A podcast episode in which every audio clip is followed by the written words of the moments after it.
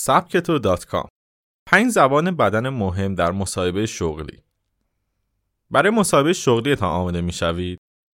حتما برای سوال‌هایی که فکر می‌کنید در مصاحبه شغلی می‌پرسن خودتان را آماده و کلی تمرین کردید. اما می‌دانستید با یک زبان بدن اشتباه می‌توانید عدم اعتماد به نفستان را نشان دهید و شانس موفقیت خودتان را خیلی کم کنید. زبان بدن بیشتر از گفتار در موفقیت ما مؤثر است. در تحقیق دانشگاه یو سی ال ای مشخص شد تا پنجاه و پنج درصد ارتباط ما غیر کلامی است و این موضوع وقتی واضح تر می شود که در وضعیت خاصی مانند عصبی بودن باشید. اندی اوز هیئت علمی ارتباط گفتاری کالج می گوید هنگامی که احساس خطر می کنیم به صورت غریزی حالت دفاعی برای حفاظت خود ما می گیریم. این حالت غیر کلامی می تواند حس عدم اعتماد به نفس را منتقل کند. بنابراین آن حسی که به دیگران منتقل می‌کنیم الزاماً با افکار ما همخوانی ندارد. در ادامه به پنج اشتباه بزرگ زبان بدن جویندگان کار در مصاحبه شغلی از دیدگاه مدیران استخدام می‌پردازیم. یک ارتباط چشمی. دو سوم مدیران استخدامی که در تحقیق شرکت کرده بودند گفتند عدم نگاه مستقیم کافی کارجویان می‌تواند سیگنال منفی به ما منتقل کند.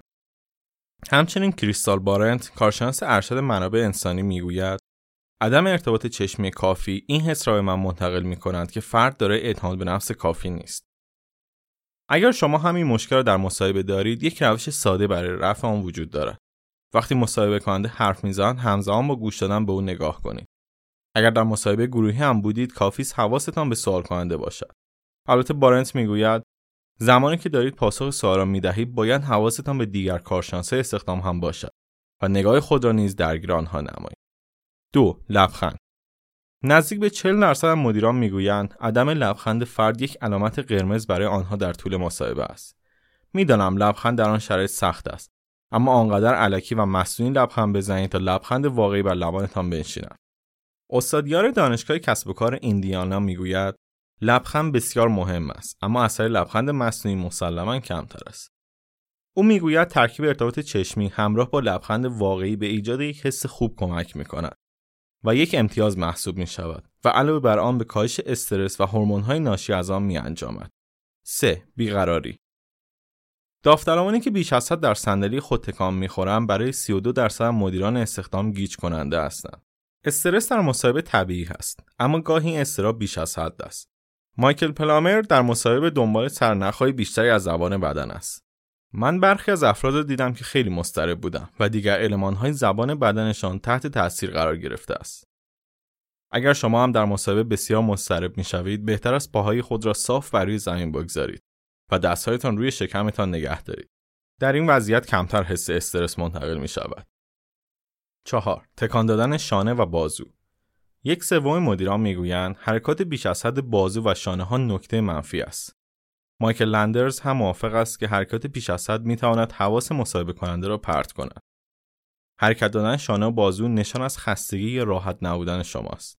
او می‌گوید با این حال وقتی از آنها می‌پرسیم خسته هستید، می‌گویند نه، سردمان هست یا جایمان را در صندلی تنظیم کردیم. این سوء تعبیر می‌تواند به از دست دادن یک فرصت شغلی و یک مشتری بیانجامد. همیشه باید حواستان به حرکت‌های بازو و شانه‌تان باشد، چون مدیران استخدام همیشه فرض را بر یک نکته بد می‌گذارند. پنج طرز نشستن. برای سی و یک درصد مدیران نحوه نشستن اهمیت بسیاری دارد و می‌تواند موجب از دست دادن فرصت اشتغال شما شود. مارک در مورد خط قرمز خود برای مصاحبه‌های شغلی که انجام می‌داد می‌گوید این به من نشان می‌داد که آنها بسیار راحت، از خود راضی، احتمالاً تنبل یا بی‌توجه هستند. او می‌گوید آنها از دست آدم‌هایی که بتوانند در کسب و کار ما موفق باشند نیستند. ما عاشق گروهی هستیم که صاف روی صندلی می‌نشینند و ارتباط چشمی مناسب با من برقرار می‌کنند. آنها به من نشان می‌دهند که آماده یادگیری و هیجان هستند و منتظر فرصت‌های جدید. ظاهر خوب و شیوایی در صحبت کردن در کنار هم کلید موفقیت در مصاحبه هستند. دان راهل می‌گوید حالت شما در مصاحبه چه ایستاده باشین چه نشسته باید طبیعی و بدور از هر اضطرابی باشد.